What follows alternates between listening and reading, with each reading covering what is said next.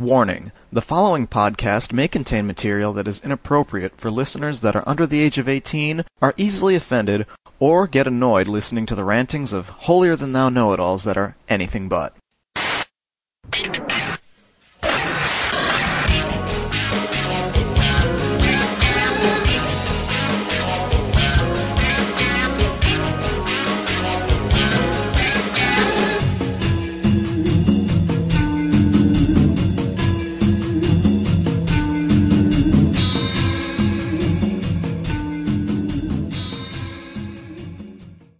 And so it is that within mere hours of uploading the previous show, here we are once again for Anime World Order. This is show number 41. I am your host, Daryl Surat, with my more different hosts. Hey, this is Gerald Rathkolb. I'm Clarissa. Each week here at Anime World Order, we review anime, manga, talk about the news, and complain about lots of things. And this week is no exception. Except for the fact that we're recording a little bit early because as we record, tomorrow is uh, just another day for us, I suppose. But for most people, it's Thanksgiving. Yeah, everyone else, Thanksgiving. Thanksgiving and trying desperately to get $100 Xbox 360s off of Amazon. 1,000 only out of Yeah. 2 million people. Except it's not gonna happen because we're gonna get beat at by a thousand people that only want to sell them on eBay. Pretty much. I hate people. I also hate people. That's why we're here at the Anime World Order. If you hate people, you can come to our website at www.animeworldorder.com. You can see all our previous shows. We've got a review index if you want to hear our opinions on a particular show. God, this crap's been going on for nearly a year. We haven't gotten any feedback yet regarding what we might do for the one year anniversary. Largely because I don't think anyone has finished re- listening to the show. Probably not. Probably not. I say we quit for our one year anniversary. Why Yeah, haven't we would be- stopped this nonsense already? There's too much things we have to say still. I mean, obviously we're terrible, and I mean we're Americans, which means that Yes, we're not as good as We the Irish are wants to be. No. Gerald's Yeah. not an American, for the record, ladies yeah, and no, gentlemen. he isn't. And also, for the record, we are not mispronouncing the word manga. No. We're mispronouncing the word anime. It's supposed to be anime, Yeah. but you do not say the word as manga. I'm sorry. No. no matter how much ads they do where they can't say their own name right. Yeah, we're, we're gonna have to bring that goddamn sound effect back. Manga!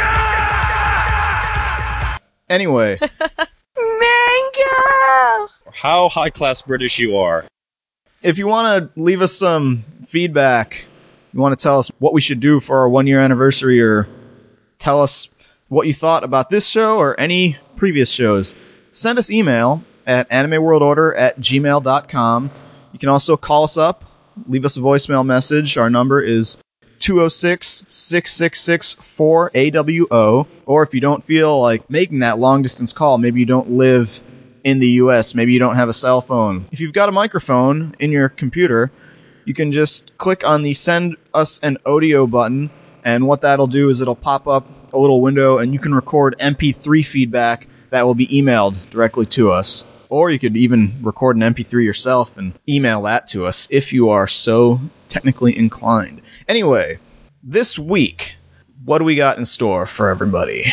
Well, I'm going to take a look at a rather twisted and weird, sick, perverse little manga series. Hello Kitty? yes, Hello Kitty. Woohoo! Make sure to talk about the episode where Hello Kitty dies. Oh, yes, yes. anyway, I'm going to be taking a look at Voyeur and Voyeurs Inc. by Hideo Yamamoto. Hideo Yamamoto, for those who may remember, all the way back in show number 10, he did the manga Homunculus, which Clarissa reviewed, and most people might know him as being the guy who wrote the original manga for Ichi the Killer. Not to steal Gerald's thunder or anything, because I'm sure you would have mentioned that. What do you got, Clarissa? Well, I'm giving everybody a break from JoJo's Bizarre Adventure because I know how hard it is for brains to accommodate that level of bizarre gayness. So this week I'm going to be talking about one of the Studio Ghibli movies, Omoide Poro Poro, or Only Yesterday. One of my favorites, actually. And I'd like to thank Eper from the Yes. Eper's Choice podcast Yes. for donating Yes. those DVDs to us. He's also from Ireland, so we don't hate all Irish people. No. We just Yeah. hate Garth Ennis, really. He doesn't go diddly dee potatoes or anything else. So, yeah, you heard me, you Irish people. Racism. and I am going to be reviewing a show that a lot of people wrote in and requested we review. It's a 2004 series by Studio Gonzo. Uh oh. Uh oh. Yeah, it's Gankutsuou, the Count of Monte Cristo. Woohoo! So, what do we got in the emails? We've actually been somewhat good as far as answering emails as of late. Impossible. Only 40 unread messages. so, this one is from Nathan. His subject is Well, if this gets read on the show, I'm an internet celebrity. Well, consider yourself an internet celebrity, Nathan. He writes Hello, guys. First, I would like to say that I'm a 16 year old male, and I really enjoy your show. Most likely to your horror. But it could be worse. I could be an 11 year old girl, Yaoi Fanatic. Hey. Well, 11 year old girls probably shouldn't be looking at that stuff for legal purposes. Right. Yeah. I've left you guys a review on the iTunes Music Store, which is where I download you from. First off, Daryl, your insight and just cool voice are great contributions to the show. Gerald, your love of giant robots brings a tear to this mech lover. And Clarissa, you bring a great woman's perspective to the show, even if that means I have to deal with yaoi reviews. Don't worry, I won't discriminate against you, like all women I anonymously know via the internet. I just imagine you with 44 double Ds and a natural love of skimpy outfits. It's true. It's like he knows me. I think he must be stalking me. I gotta ask you guys your opinion on Fooly Cooley. One of your episodes, you seem to discriminate against it and think it's only a way for Gainax to gain cash. But in show number 35, with your interview with Marc Handler, you guys seem to like it. So what's your overall view? I love the show personally and find myself always looking for fanfics every two months or so just because it had such a big impact on me. Must apologize for not being old enough to have seen Giant Robo Hmm. and not having the income to buy it. Any ideas on how to see it? You can buy DVDs at the store. I may only be 16 and a construct of the American licensing of anime, but you guys are enlightening me to bigger, if older, uglier things. See you later, guys. Reply at your own risk. Alright, so, Fooly Cooley, what do you think? I, I, like didn't care it. for it. Gerald hates it because he's bitter and angry and hates That's- everything. That's partially true. Yes. I'm sort of divided on Fooly Cooley. I like it, I just don't like it enough to pay $90 for it, which is how much Synch-Point was charging for the DVDs That's a terrible release, and I also do not own it for that reason. Yeah, the Ultimate Edition is coming out within the next month or so. I Yeah. might pick that up if the price is right. Hmm. But for the most part, a lot of people really like Fooly Cooley. I can watch it maybe one or two episodes at a time. Usually I watch things straight through, but for things like Excel Saga, really spastic manic shows such as maybe Child's Toy, Kodomo no Omocha, mm. or Kodocha, that sort of show, Fooly Cooley is one of those. I can maybe watch maybe two episodes and then I think gotta take a little break. Now I I, actually that, yeah. I actually marathoned that show. Believe it or not, I watched every episode in one sitting. Interesting. I hear that a lot of people initially were down on the sequel to Gunbuster, Diebuster, because it was a lot like Fooly Cooley, and I was kind of the same way. I didn't watch past maybe the first episode. I keep hearing though a lot of people saying that it's really good once you get Yeah, past that's Yeah, what I've that. been I, hearing um, is that it's actually really excellent. I actually need to watch a bit more of it because the first episode of the original Gunbuster Was totally different from the rest of it. Yeah. was kind of lame, and it was kind of almost purposeful in that. So I was really disappointed when I saw how much Foodie Cootie like it was. But uh, yeah, I need to check out more of it. That was always my intention, really. One of those things on the to-do list. Other emails. What do we got? We've got one by Adam. Thanks for the great interview, Gerald. Your interview with Michiko Ito was excellent. There were a few audio problems, but I was willing to live with it. I see you fixed that now. The best was when she told her brother about thanking the antenna for bringing Gundam. I wanted to make a comment about the most recent episode. You were discussing Ranma Half superfans. Well, I would explain most of it simply because of the time it was released. Back in the day, I was buying like two episodes of Ranma Half on VHS for what, 29 a pop? People don't want to look like fools for spending their money, so they tend to defend their purchases. I liked Ranma Half, but it was also one of the few things I had available. I didn't know of any tape trading clubs at the time, so I only saw what I bought. Riding Bean, Lupin, Ranma, Golgo 13, I just watched them over and over. I just made a comment to my wife last night. Remember when I would go nuts over finding anime at a, at a video store or going to one of the out of the way comic book shops that stocked some anime? Now I'm flipping the channels and DBZ and Naruto are on during prime time. Now we can watch what we want when we want to. I know you're not a video game show, but I just wanted to see if you knew about this.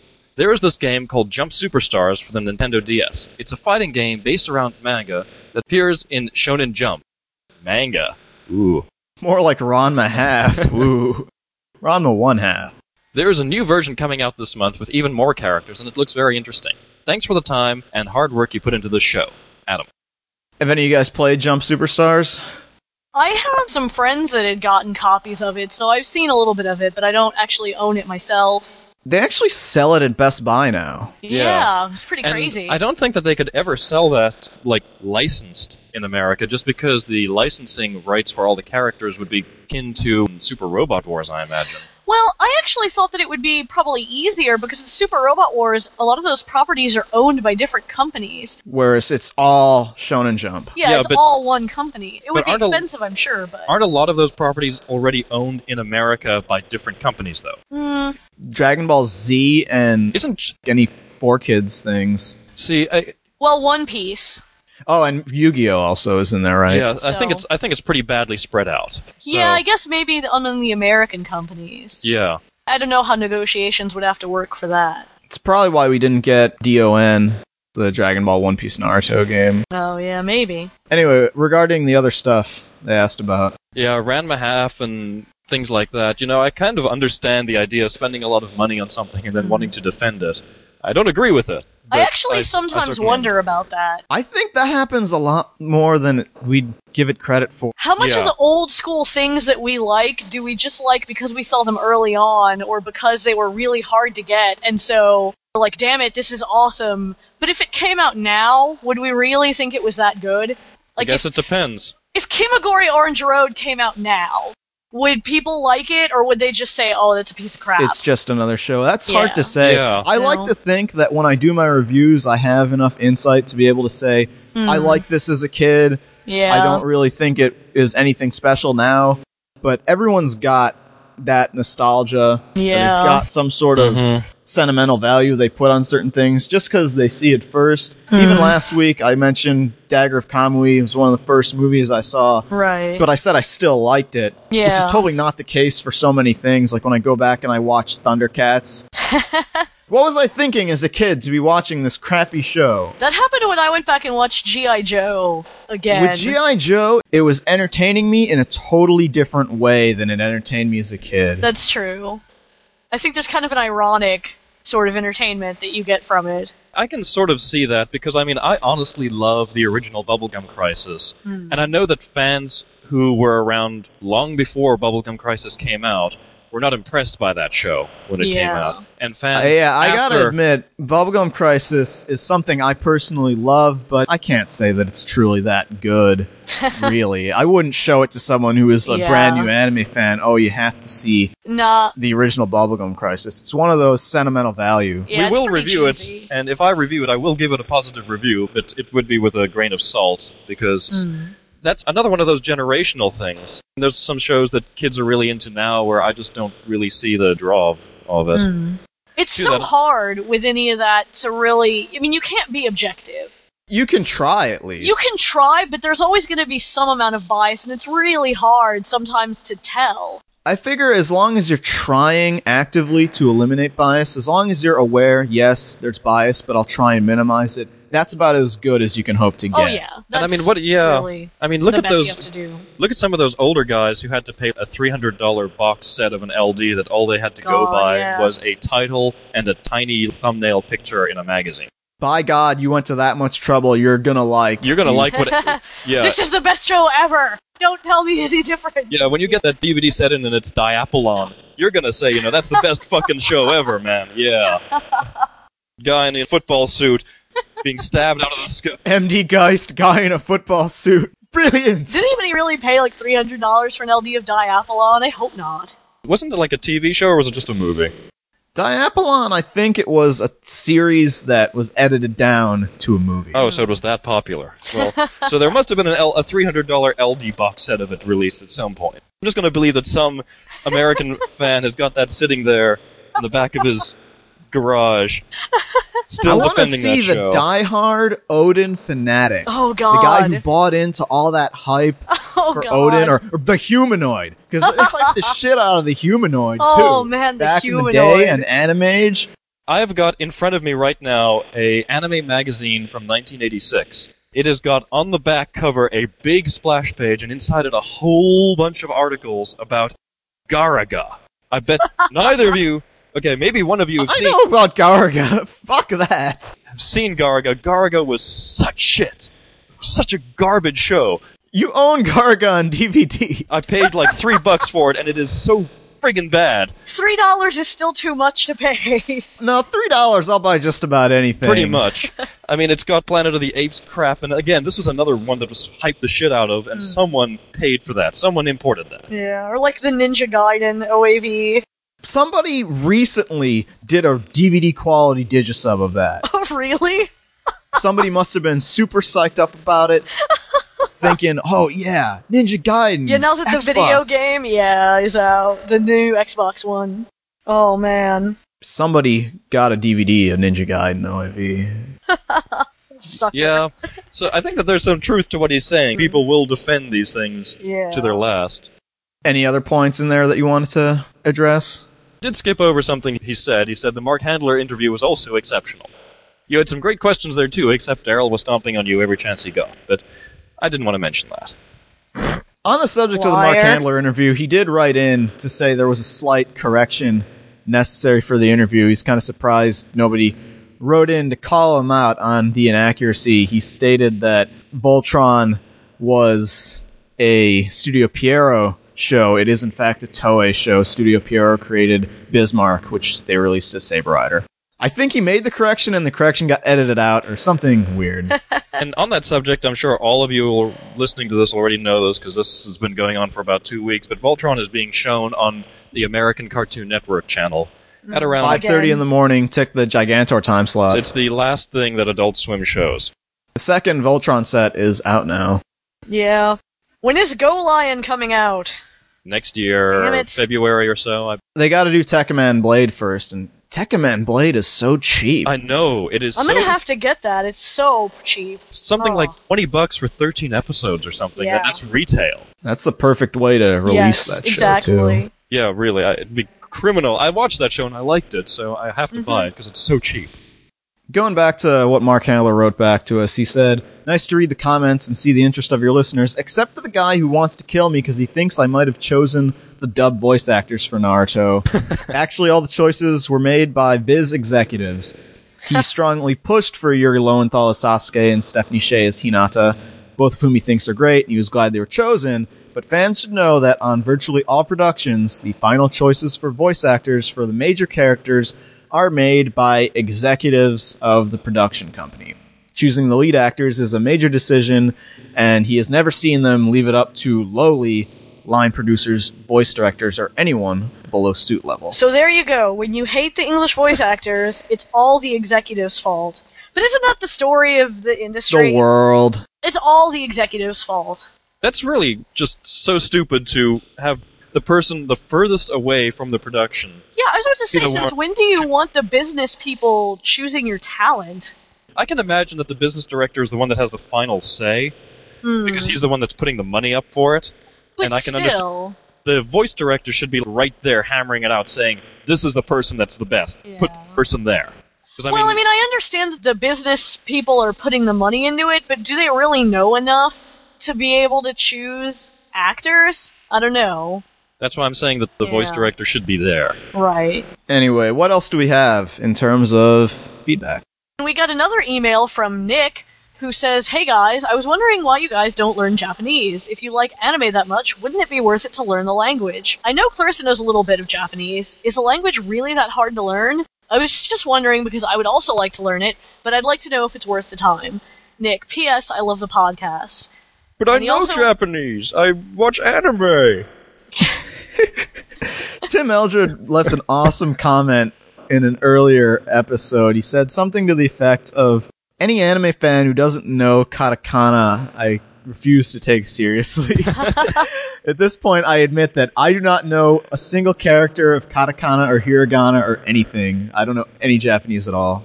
I can't disagree with him that much because seriously, hiragana and katakana take like a week to learn.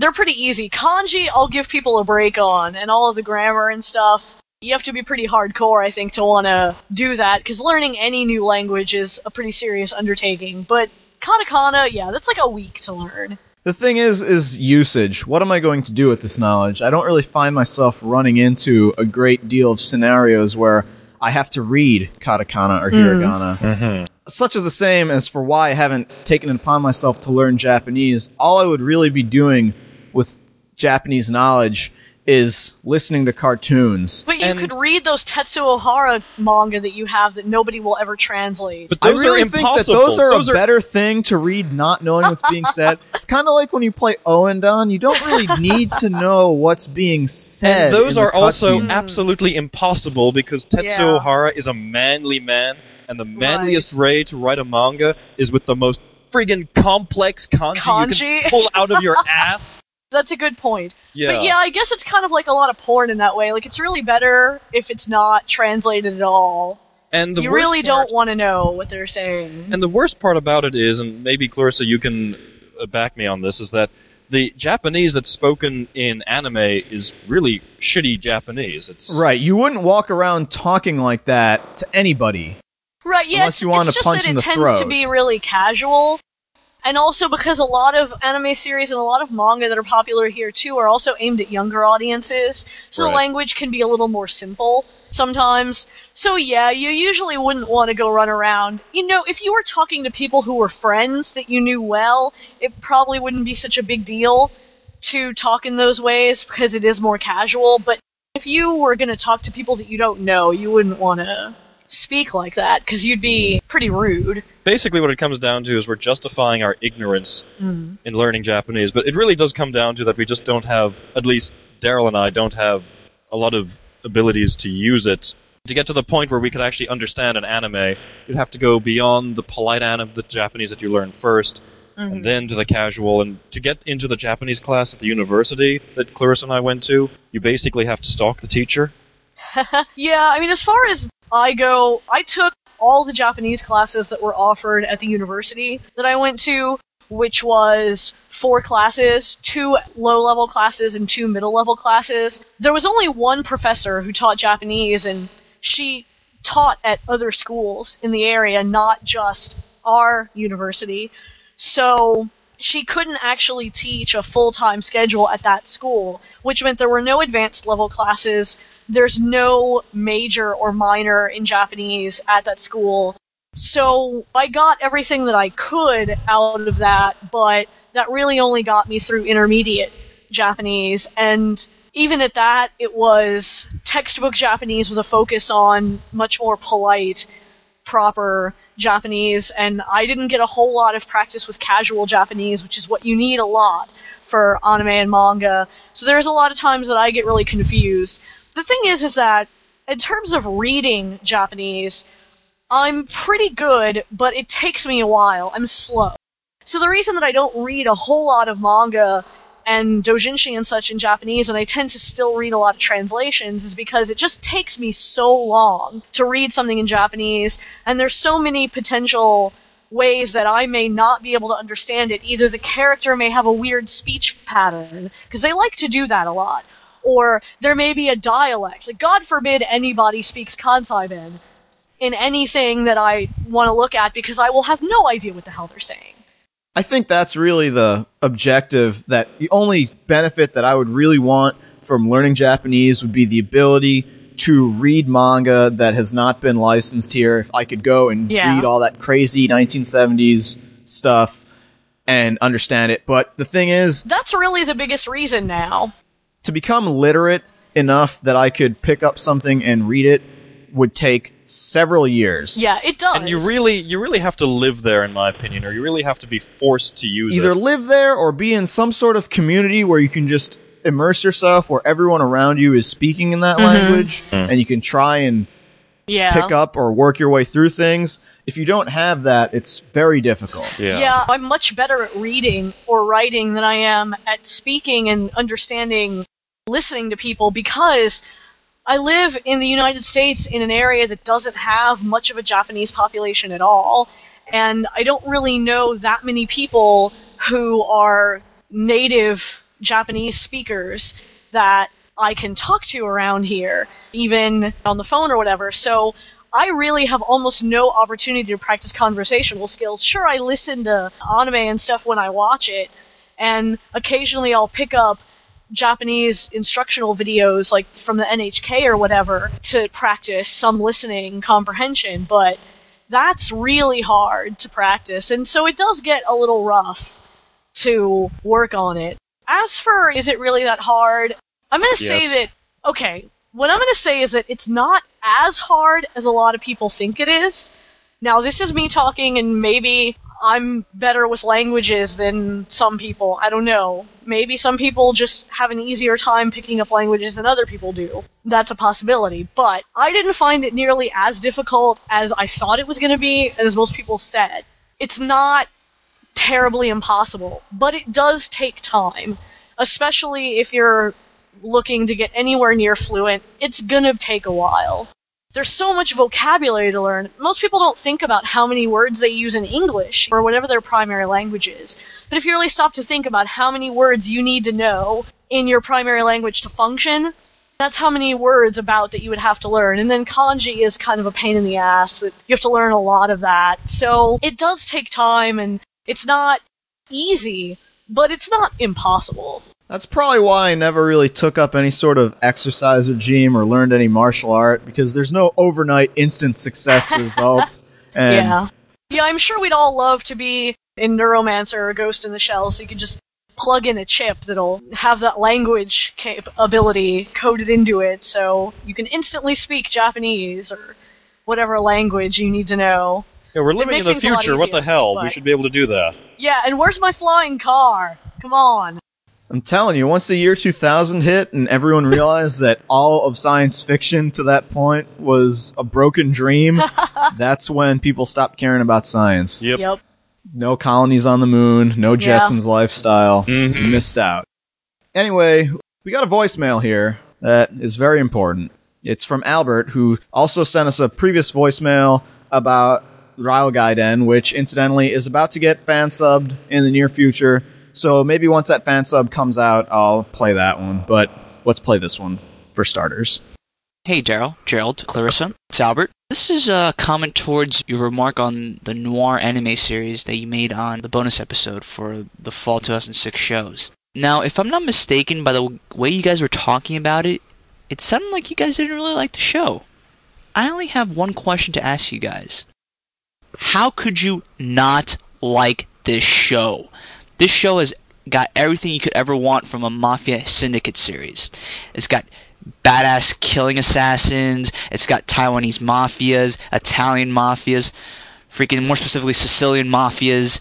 It's, it's got cults that, you know, you know, talk about this you know, these killing uh, assassins since like the beginning of time, and it's like done and told in such a very precise and intricate manner that it's pretty hard to refuse not liking the show.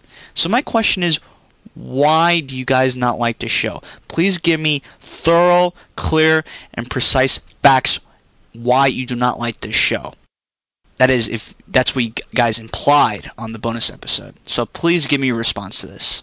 All right, just to make things clear, what are our thoughts on noir? Do we like noir or do we not like noir? I would rather hammer a nail into the wall with my forehead than watch Noir again.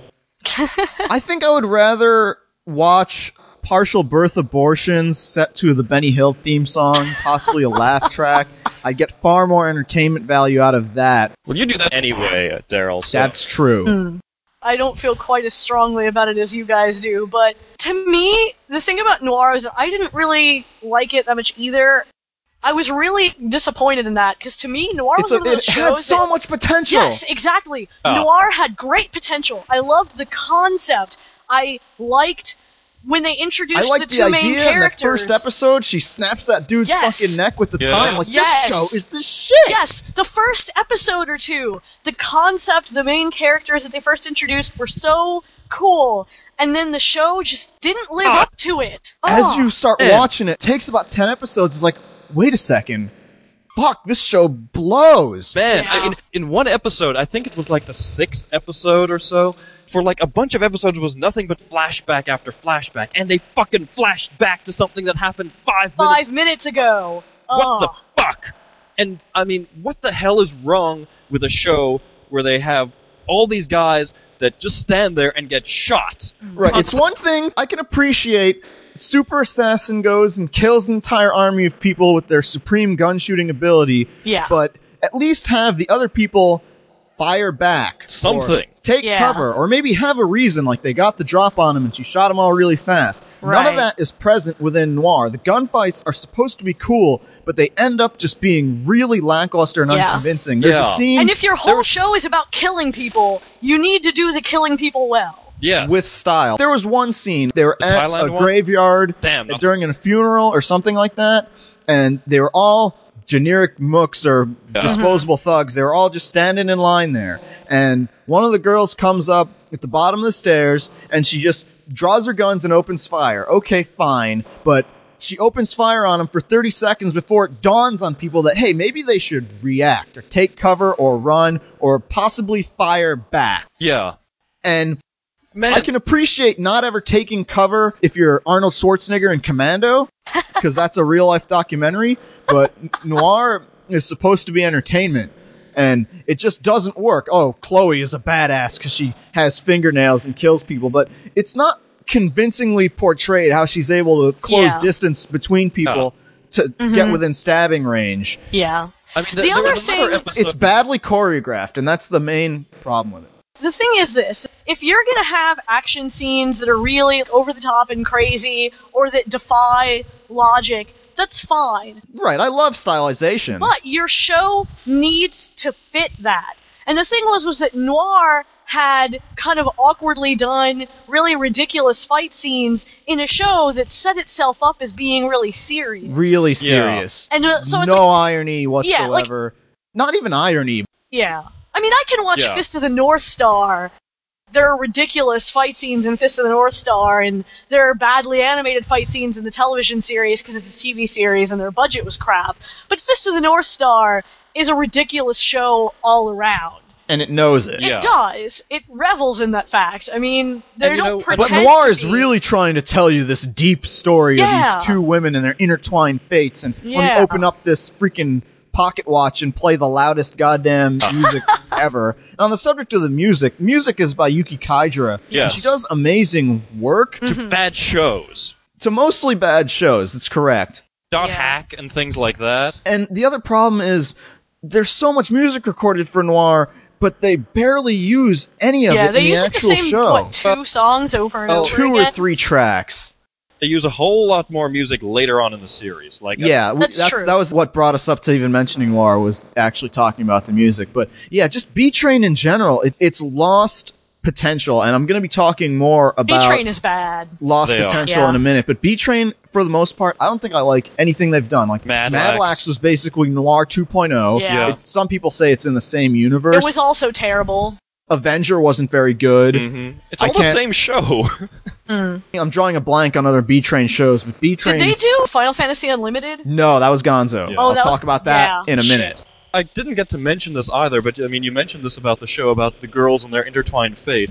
And at the end of the show, I, I did watch this whole show at the fucking club. I saw the last episode. Nothing is resolved between those girls. The last Nothing. episode takes place in a church that the map was designed by John Romero because there's a lava pit underneath the church. and it should be cool, like, oh, there's nuns with guns or whatever, but hmm. it's just so weak. And the fact that there's no blood might have done something in that manner for Maybe. me. Maybe. Because there's a lot of killing and a lot of people getting shot, but hmm. they just fall. And a lot of times, it almost seems like they fire one bullet and five guys fall dead, like Yeah. in Hot Shots Part Do. Yep. I'm expecting her to just take the bullets and throw the bullets at people. if you want a series, if you want to watch a series about an attractive chick that shoots a lot of people, I recommend watching Black Lagoon yeah. because it's much better done. And Black Lagoon is totally all about being a ridiculous big budget Hollywood style extravaganza. And it it doesn't try it, to be yeah. deep. So when Revy can charge through all these situations and not get shot, When you go have- with it because it's a they have- silly Hollywood blow. when they have like an eight-year-old kid that is holding a chain gun and an axe, hmm. then you know you're in a different territory. But another right. thing about it can be done Yeah. when you know it's like that. Oh, this can be awesome and over the top, but Yeah. not if you're taking it like this is a serious thing. This eight-year-old girl with the her chain gun or axe. One of my big arguments for we talked about this before about how the OAV market is dead. I'm convinced that if it were approached differently, Like six Noir could be episodes a six episode Yeah. awesome OAV, but it's 26 fucking episodes of nothing. kind of like And they made it up as they went along. You could tell because it's like, oh, we'll just say they have mysterious pasts and figure it out later. yeah, and Yeah. they never do. Never do. Yeah. Kind of like how you mentioned Dot Hack, and Dot Hack was the same thing. Dot Hack was a really good six episode OAV series. Too bad it was a 26 episode television series. Noir is like the poster child for this show is way too long. It should have mm-hmm. been a more violent, more graphic, direct to video short show. Right. Right. It's too bad because it really had me thinking that it was going to be a great show. I loved and the it at the fact that it beginning. wasn't actually hurts more than if it just sucked throughout. Yeah, I think yeah, I think that makes us more enraged that we liked it at the beginning and then it failed us. Yeah, I would agree there. Yeah, a lot of shows that have potential that fall apart, and I've just been burned on it too many times, and I'll talk all about that when I get to talking about Studio Gonzo in a minute. Anyway, that's going to do it for the emails this week. I guess we'd better get to the news. There is no news. There's no news. Really?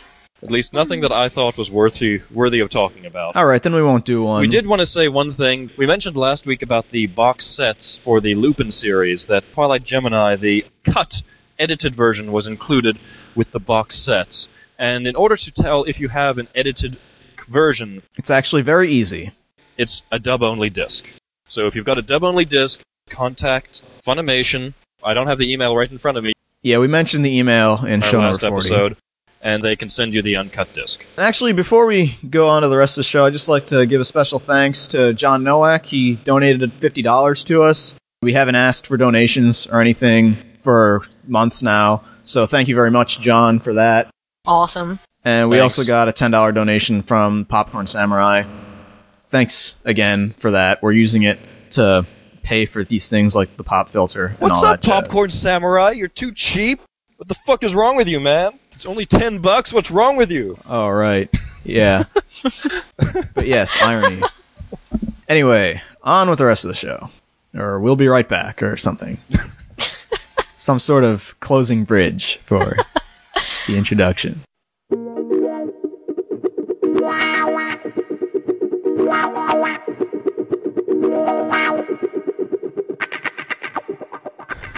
So, my dad thinks I'm weird again.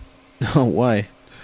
Yeah, we were getting my car, ready to go, and, you know, the CD turned on. Oh God, what was it? Uh, Horie Yui, you know, that opening song from Sister Princess. What happened? well, I hit the next track to save the moment, you know, hope for Zeppelin to bring back my manlyhood, but, mm, yeah. What was it? Eh, it was Material Girl. What? Why Material Girl? yeah, Elite Beat Agents! It was on there. Only you, man. Only you. Yeah, yeah. Anyway, is it ready? Uh, yeah. All right, let's let's record. All right. Uh, let's get. All right. Hi, this is Victor, And this is Robert, and we are the Anime Video Game Podcast. where you won't get any news, just comments on anime and video games, Look us up on iTunes. Search under anime slash video game. or get us on podcastpickle.com if you hate all things Mac, Apple. Or Victor. Right, we done? Uh, yeah. Right, I'm gonna go uh, look at some kitty porn. What? Kitty porn? Isn't that illegal? Uh, not if it's hentai.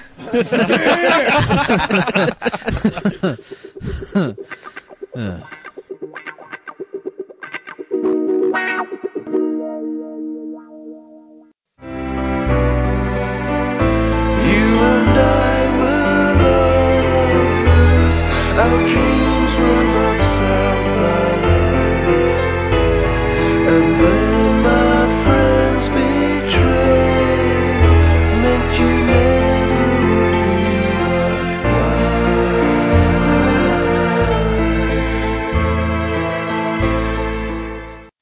As we just mentioned in the introduction, and as longtime listeners of the show know, none of us here at Anime World Order is particularly fond of Studio Gonzo.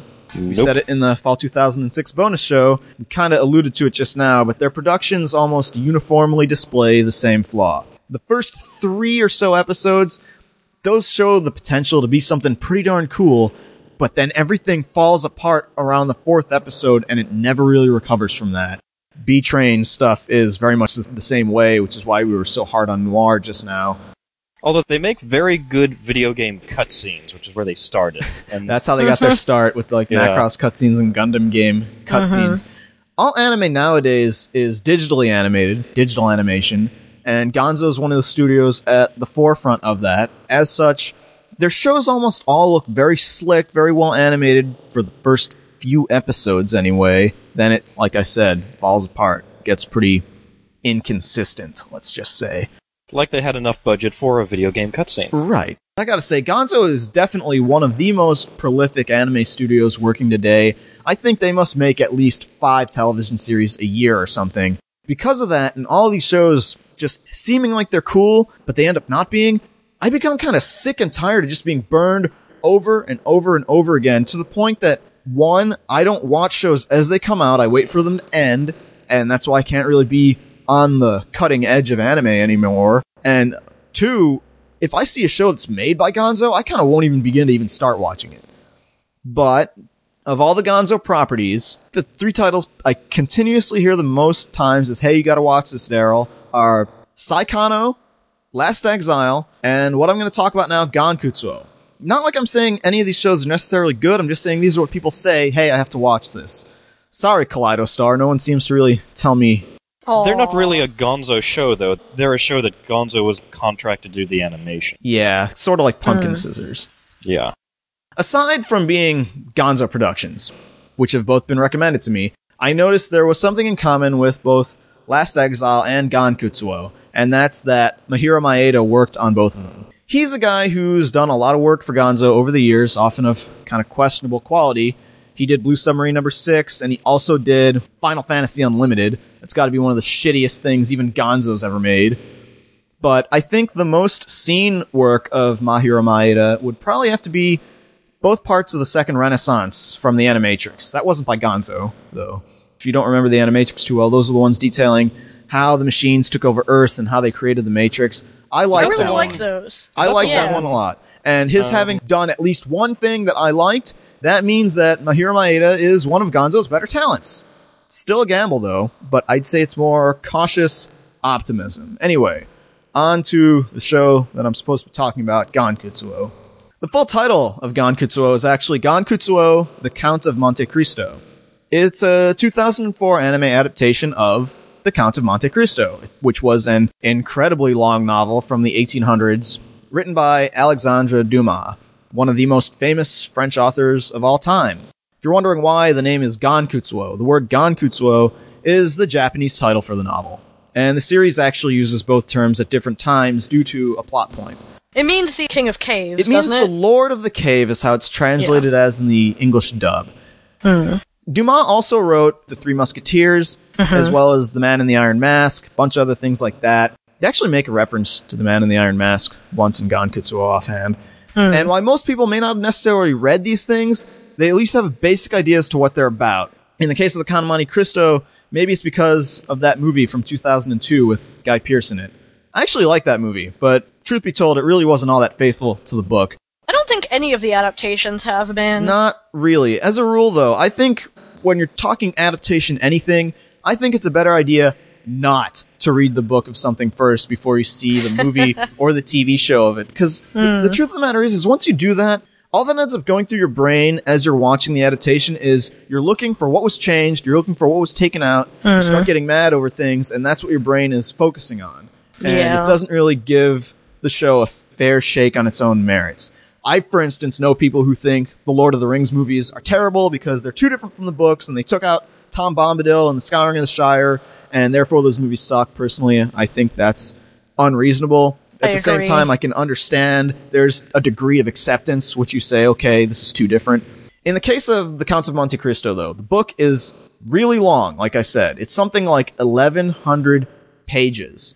That's only about 100 pages shorter than War and Peace, which everyone knows that's one of the longest novels ever. Yeah. Seriously, I went to Project Gutenberg. I loaded up both novels in Microsoft Word and checked the page count. I was like, yep, these are some long ass books. My copy is um 1461 pages, Okay. but it's a somewhat smaller sized paperback. I so see. that may account for the disparity. the page count I gave is 8.5 by 11 Yeah. page count. My point of mentioning the length of the book is that even with 24 episodes, which is how long Gankutsuou is, some things just have to be altered. Some things just have to be removed entirely for the sake of expediency. They just mm-hmm. have to be.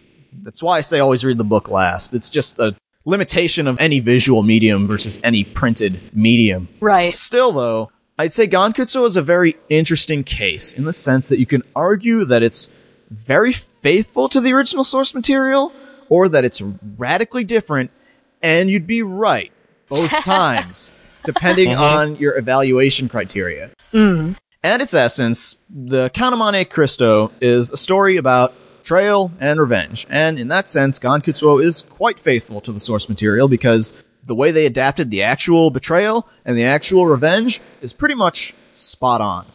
As far as that goes, it's very close. But difference wise, that's pretty vast and pretty obvious from the very start. Whereas the original novel happened in the early 1800s, Gankutsuou, this anime, takes place several millennia in the future. It's the mid 5000s. As such, there's very, very advanced sci fi technology, such as interstellar travel, instantaneous communications, and for one or two episodes where people were in armor, that was depicted as giant mecha, very reminiscent of the Gaimelefs from Escaflowne. Incidentally, Mahiro Maeda did the mecha designs for Escaflowne.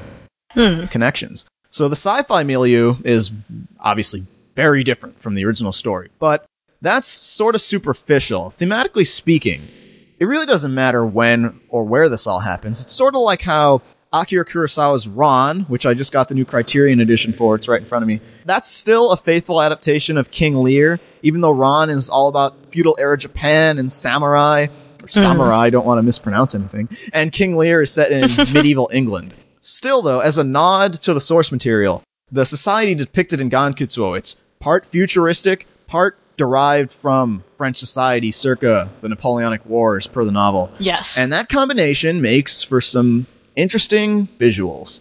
The show's trailer, I'll more on the trailer in a bit. It describes the series as a quote, punk opera. And that's the other thing, which is very obvious from the start.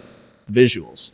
You can purchase all of Gankutsuou on DVD, courtesy of Geneon, and I really have to say, I compared the episodes on DVD to the fan sub copies that they released, and the difference is just night and day. It's not like the fan subs were badly encoded or they were low quality or anything, but the amount of detail that's present in the DVD mm-hmm. versus the fan subs is staggering. You definitely want to watch the official versions here because the fan subs don't do it justice.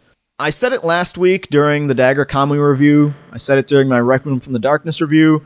I'll probably say it several times in the future as I review other things, but here we've got a title that looks like no other anime out there. And as such, its visual style is sharply polarizing. There's two reasons for this. First reason is in the design work, not just in its architecture, the machines, and the color scheme, which is very bright neon mm-hmm. kaleidoscope, very extensive use of CG. The other reason is in the character wardrobes. The characters in Gankutsuou, they're largely comprised of fabulously wealthy nobles. So the mm-hmm. production team hired Anna Sui to design the wardrobes for these really wealthy people in the future. oh wow. Yeah, Anna Sui is a very rich and famous New York designer of high Yes. fashion. She's worth something like $400 million. So the outfits worn by the majority of the cast of the show are very extravagant looking. And to further convey this, Gonzo decided to utilize a very experimental animation technique which could only be done via digital methods. In a nutshell, the outfits and the hairstyles are depicted using Photoshop texture layering. If you don't know what I'm talking about, they choose some sort of textile pattern and they define a character's particular piece of clothing, say jacket that they're wearing, as the Photoshop layer, such that the only thing that displays the textile pattern was the jacket. But if the character moves, let's say they raise their arm, the pattern doesn't move with them. Mm-hmm. The background pattern stays still. It's basically masking. Yeah, you just end up seeing a Yeah. different part of the pattern. Masking is a better word for it. Sort of like if you cut out a paper stencil and put it on top of a background and move the paper mm-hmm. stencil around. Yeah, it's really That's interesting. Like the the characters effect. become sort of lenses through which you can see sort of this strange other space behind them. Right, that's a good analogy. It's hard to think of a good example which people would know about where something similar was used, though note to self, I better review Mind Game at some point in the future. but a somewhat similar effect can be seen in Ghost in the Shell, where the characters use the thermoptic camouflage to turn invisible, mm. and that they mm-hmm. move, but you see a different part of the background. The thing is, in Gankutsuou, all the more extravagant articles of clothing, as well as people's hairstyles, do this. Each of them has their own Unique pattern, pattern, and yeah. it makes for a pretty unique visual shorthand to show how the characters stand out from, say, regular house servants or police officers, and their clothes are just traditionally drawn like you'd see in any other anime. Mm-hmm. The character designs themselves are also a bit more standard, with the exception of the Count himself. He's, as Dave and Joel over at Fast Karate for the Gentleman described, a blue vampire elf with Christmas eyes and the Yes. infinite nebula of space in his hair. They were, however, wrong about the reason for him being blue, but I can't blame them, because they made the amateurish mistake of not watching the entire series and thus interpreting the context of a sentence he said incorrectly. Won't see me hmm. making that mistake because I'm Daryl Surat and I'm hot shit. I was watching Gankutsuou instead of lining up at midnight for the Wii launch because I've got my priorities in order, and my priorities are doing this podcast. Though interestingly enough, as a bit of trivia, I mentioned the trailer earlier. In the trailer for the series, which is included on the first DVD, the Count's skin is white instead of blue. Really? They changed it. It's sort of like a Star Blazers Gamilon sort of decision, I guess. But as was sort of the case with Gonzo's Hellsing TV series trailer, which they made before the show in order to get financing for the series to be made, almost none of the footage from the Gankutsuou trailer is in the actual show itself. Ah. What they did was they took snippets of the trailer footage, mm-hmm. then changed this color scheme on them, and used that to make the end credit sequence. And the end credit sequence is very elaborate. Most shows, the opening is what's really fancy and high energy, and the mm-hmm. end credits are simple and more laid back. But it's the other way around for Gankutsuou yeah. all the stuff I just mentioned, that's really exactly what is so damn polarizing about the visual motif. A lot of people, because so many things are moving, they'll say, God damn, this is headache inducing, since so many different weird patterns in strange colors are all on screen at once, moving somewhat independently of one another, and it's hard to take in. For mm. new listeners, though, my take on the visuals in anime is kind of the same across the board.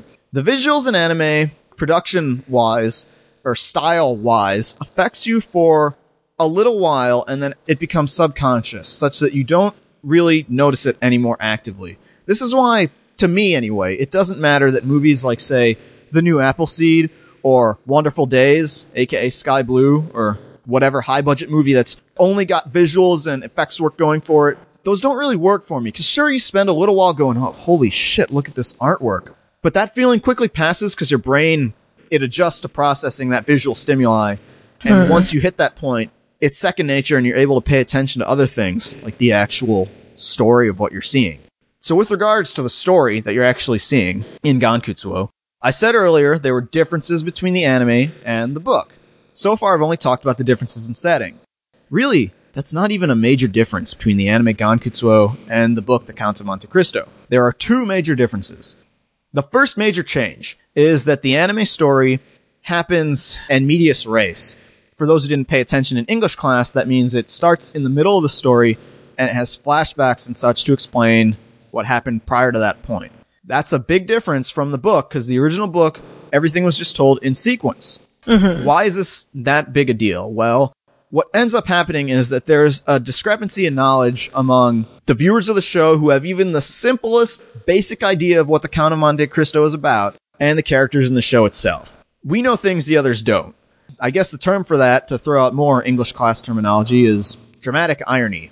So for the vast majority of the show, I'd say at least something like 17 episodes, is devoted to figuring out mysteries that originally were not mysteries at all. Things like who is Edmond Dantes? So to give a spoiler-free description of the Count of Monte Cristo, that might actually possibly count as spoilers for Gankutsuou. As a result, strange as that may seem. The other major difference in the anime, this is actually the single biggest change, even bigger than the change I just mentioned, is that the story is not told from the Count of Monte Cristo's perspective. Hmm. It's told from the perspective of Albert de Morcerf, who is a relatively minor character in the original book. The result is that most of the show focuses around Albert and his friends, who are also lesser characters in the book. In fact, there's one very minor character in the book, e- extremely minor, maybe was only in one chapter of this huge thing, that has a fairly major supporting role in the anime, a character named Peppo, or as it's spelled in the book, Beppo. Peppo is somewhat of an otaku audience conceit. He is essentially the series Bridget. He's a young guy who looks and sounds exactly like a girl, but instead of wearing a nun outfit like Bridget, he's got a maid outfit. And he's 100% gay, though it's pretty easy to make the joke that most of the rest of the cast are gay too, due to the whole neoclassical Victorian era high fashion wardrobe choices and lots of scenes of guys being really playfully friendly with one another. Yeah, I was about to say it's more of the classical male romantic friendship and lots of guys embracing one another. Yes, precisely. lends to that. At least Peppo's maid outfit is not one of those fetishized otaku deals. It doesn't No. even have the layering effect on it to show you how extravagant it is. I don't know why there's the name change between Peppo and Beppo, but there's another character named Heidi, whose name is spelled differently from the book I've got. Maybe it's a romanization thing, or the fact Hmm. that the thing I'm reading is in English and the book's originally in French. It's probably Might be. something minor like that. But the net effect of shifting the core emphasis over to these lesser characters is that we're no longer privy to what is going on inside the Count's head as he does the things he does. And among other things, his inner turmoil over the consequences of his actions that end up affecting people that may not necessarily done anything to him, that was a key aspect of the original novel. Hmm. And we don't get any of that in the series. So I can understand people not liking the show over changes like that. That's sort of like expecting to get Solid Snake, but instead you get Raiden watching Solid Snake. Yeah, the first change that you mentioned really stems from that second because it's the same story, but it's seen from a completely different angle, from a completely different point of view. Right, because And those of minor characters then- don't even show up until halfway through the book Right, anyway. and so of course, yeah, those people have no idea of a lot of this stuff that we knew very well in the original novel. And I think it's kind of an interesting choice that they made to take a familiar story and show it from a completely new point of view. It kind of makes you see it in a new way. Yeah, it's not necessarily word for word, scene for scene identical to the book. Mm. In fact, most of the actual scenes and words are totally different, but enough of the major events still happen that it definitely qualifies as an adaptation of The Count of Monte Cristo. But at the same mm-hmm. time, there is a lot that's changed, especially where the ending is concerned. Because the ending is totally different from what it originally was. Suffice it to say that some characters who originally died now live, and some characters originally lived now die. Mm. It's really hard for me to elaborate on that without spoiling things. Like you might be wondering, wait, how can it be a very faithful adaptation of the Count of Monte Cristo if the ending is totally different? But I can't really go into that without spoiling a lot of stuff. All I can say is that I personally thought the story changes worked, and unlike practically every single other Gonzo show that I've seen, I think the narrative was quite strong throughout, and the ending was not their typical bullshit nonsense, like say uh. Hellsing, the TV series for that. In fact, the second to last episode is actually the ending of the immediate story, and the final episode of the series is just nothing but epilogue. That's how decently they planned the show out. They didn't have to rush everything at the very end. They had an entire episode to just do epilogue showing what became of everyone. Mm. And I think that's got to be where Gankutsuou differs from most of the other Gonzo shows I've seen. It's consistent from beginning to end, both in production quality and in narrative. The flip side of that statement is that if you don't like it at first, I'm not sure if it's really going to grow on. Yeah. The tagline at the end of every episode is Bide your time and hold out hope, as the DVD's translated. Every English language copy of the novel I've ever come across translates this as wait and hope, which are the final words of the book, and they place emphasis on the fact that it's two words. And that is what the fan subs used wait and hope. I don't know Japanese. Hey, maybe I should learn Japanese. but the dialogue that they're speaking certainly sounds like it should be a lot more complex than just wait and hope. Yeah, I think what it is is that they're speaking very formally in this show because on the hmm. subject of that, the show is very heavy on formal dialogue, much like say The Rose of Versailles or Legend Right. of Galactic Heroes or maybe Crest of the Stars or which I recently reviewed, The Twelve Kingdoms was another one that did that. Adult Swim was actually considering airing Gankutsuou. They decided not to. The reason being was because it was mostly drama and not enough action, too much talking. I don't know what they were expecting. I think maybe Adult Swim's goal in life might be to show all the anime with vampire looking people in them. That's my only explanation as to why they chose motherfucking Trinity Blood to be on TV. God. I think maybe the partial birth abortions would be better than Trinity Blood, more Yeah. more so than Noir. But my point is that a lot of people might be bored to tears by Gankutsuou because it's a lot of dialogue, a lot of people talking uh-huh. about things, and if you know the story of the Kanemaru they ran Crusoe, Ghost in the Shell though. yeah, Ghost in the Shell's got a lot of action scenes in it, at least one every episode. And there's shooting and Yeah. people doing really cool martial True. arts and that sort of thing. I mean, there's tons of talking, but yeah, I guess maybe it's a little more right, there's balanced there's than- at least some sort of balance. Yeah. Gankutsuou, not so much. yeah. Gankutsuou, there's maybe one or two, maybe three action scenes, two of which I'd say are very momentous because they hmm. stand out from the rest of things because of that right. because they're so few and far between. For shows like this, where there's a lot of dialogue, the quality of the English dub can make it or break it, as Crest of the Stars is living proof. That dub is total shit, and Crest of the Stars, when they ran on Tech TV, probably didn't have much of a following because dub is just so poor. The dub for Gankutsuou is by Bang Zoom, same as 12 Kingdoms, which was also very heavy on the dialogue. And as I've said in the past, I'm really not that keen on Bang Zoom dubs. I'll admit though, all I really did was spot check the dub in certain scenes in the final four episodes. I figured, oh well, the voice acting quality is going to be best at the end of the show compared to the beginning because they'll be used to their roles. Let me just check these particularly dramatic scenes and see how those turned out. Mm. And overall, I'd say the English dub is like pretty much every other dub that gets made nowadays. It's not horrible. It's not great either. I'd say some people sound just fine. Some people kind of suck. Did they try to do French accents or anything, or No, they did kind of- not. okay. Thankfully. I'm not sure if I made the right call here. Maybe it might have been better for me to check the earlier episodes instead. It's possible that by the end of the series that I just had an imprint in my mind about how someone was supposed to sound. And mm-hmm. as such, maybe it's not a case of Johnny Young Bosch sounding too fake in that grown man trying to sound like a 15 year old boy sense. Maybe I'm just used to hearing another grown man trying to sound like a 15 year old boy instead in the Japanese track.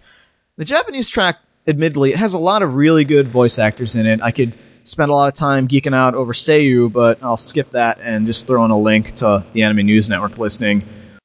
One other interesting thing about the Japanese track, you were talking about French accents, Clarissa. The mm-hmm. opening narration for each episode is done in French. It's not clear who the narrator is until the final few episodes of the series. I had speculated a guess over at Dave and Joel's blog. I was totally wrong. Mm. So here we have a Gonzo show that actually does not exhibit that Gonzo syndrome of totally sucking after three episodes. I don't know why the Gonzo syndrome happens. I think Geek Nights said it best when they said, you watch the first few episodes and it seems intriguing to you because it's an interesting idea and you wonder how it is they're going to sustain that interesting premise for the next 13 episodes or 24 episodes or whatever. And the answer is that they can't. Hmm. And that's why we always say maybe these would work better as OAVs instead of full length TV shows. But that is not the case for Gankutsuou. Maybe the Gonzo syndrome only applies for action shows. But I don't know about that either. Really, I think it's a matter of plotting. In the case of Gankutsuou, they're working off a well established book, source mm-hmm. material that's tried and true, and adapting a story that someone else wrote. Maybe that's what Gonzo does best. Maybe that's why their cutscenes for video games were pretty cool because they didn't come up with Gundam or Macross or whatever. They're just doing the animation, hmm. not quite writing the story from scratch. Yeah, well, just all they have to do is make it look good for two or three minutes. Right. Maybe They're that's good the trick, but now that I think about it, Trinity Blood was a manga first. I don't hmm. know. I guess we'll know for certain next year because they do have a new show coming out called Romeo Cross Juliet, which is Shakespeare's Romeo and Juliet. oh god, only yeah, that it's thing. in a fantasy setting where they're on some floating continent or something. I don't know what the deal with that show is going to be. The art style appears to be a lot more in keeping with typical shojo. Maybe that visual element won't be quite as divisive as Gankutsuou was, but then again, I never much cared for the original play. Romeo and Juliet kind of sucks, and I didn't really care for West Yeah. Side Story either, or any of the various adaptations of it. I like West Side Story a little better than the actual original Romeo and Juliet, which is weird. I think Romeo and Juliet is my least favorite Shakespeare. They don't show you the right version. The right version is the one where Juliet killed herself by holding her breath. That's a real version. Is that the old movie version? No, no, 'Cause no, It this certainly was wasn't a the ver- Baz Luhrmann No, one, th- was it? this was the version that was written before Shakespeare. Because Romeo and Juliet is an old, old, old, old, old story. well, Uh, all of Shakespeare's plays right, all of are Shakespeare's either things are historical adapted from narratives really- or things that he ripped off from other people. And Yeah. this was the and this was another look, I'm just saying this was another Yeah. version where she killed herself in a pretty good way. Well, when most people do Romeo and Juliet, they're working off the Shakespeare version, not any other right. version of the story. So, Overall, though, I said this back in the review of Hinotori, said it in the review of New Getter Robo.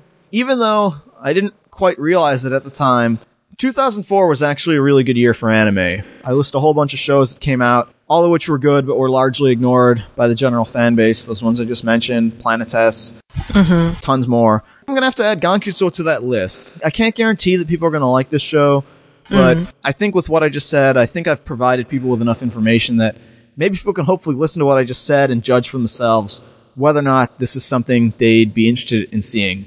Whether I ever succeeded that endeavor is another story, but hey, whatever. I'm trying to be Dave Merrill here. And even if you can never attain that level, you should at least try for it, much like being objective. yeah, that's all I got.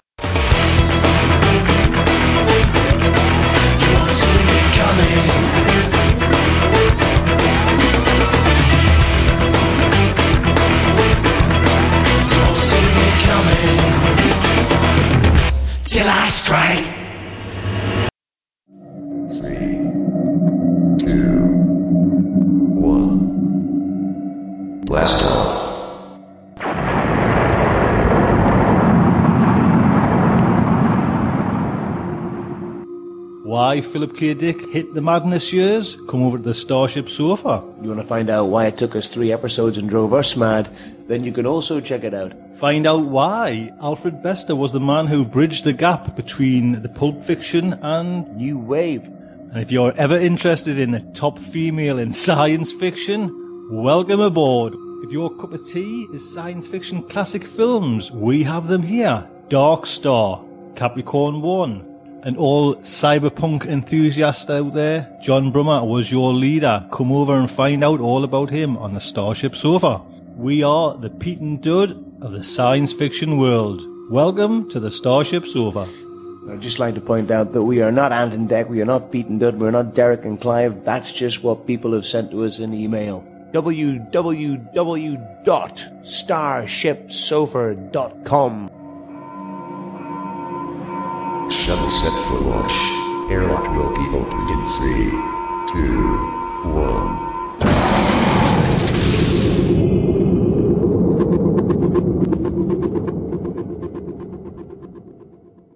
Okay. The last time that I looked at a manga to review, I was looking at Lady Snowblood, which is clearly something that is extremely classy and very highbrow. Absolutely. Absolutely. The story of a maybe lesbian assassin killing people by having lesbian sex with them is generally considered pretty highbrow work. Very cerebral. So I'm going to take a completely different path and try something a little bit more garish. The manga I'm going to look at is a sick, twisted, perverse, weird, uneasy, and pretty awesome little work called Voyeur and Voyeur's Inc. By so it's perfect for you, right? exactly uh, by Hideo Yamamoto. It's a, just to clear things up, it's two separate titles. One's called Voyeur and one's called Voyeur's Inc. Right, I will get to that and explain why that is. Hideo Yamamoto was previously on the show when Clarissa reviewed Homunculus in episode 10. And Homunculus is his most recent manga, which is in Weekly Big Comic Spirits, Weekly Big Comic Spirits is kind of like the adult men's manga anthology. It was his more adult work. It ran in the same magazine as like Offered and Master Keaton and Crying Freeman. That's a good fucking magazine. Yep. Voyeurs is being run in Weekly Young Sunday, which is for a somewhat younger audience. I'm guessing that it's around the same audience as, say, Business Jump, kind of that Gunham sort of audience, the Battle Angel audience, maybe. And it's coincidentally the same anthology that Ichi the Killer ran in, which is Hideo Yamamoto's most well known work. Mm-hmm. Now, Voyeur and Voyeurs Inc. is sort of a strange thing to look at because it's basically the same sort of world but released in two parts. Originally, there was the one shot called Voyeur. It was just a one shot manga, and then there was a spin off with a different cast but the same general principle called Voyeurs Incorporated. Voyeur itself is the story of Ko and Satomi. They're your normal, everyday college student couple. And it, the story starts with Ko sitting in a car with Satomi lounging in the night by the harbor in a very, very popular makeout point. And then the sea monster from Patlabor shows up.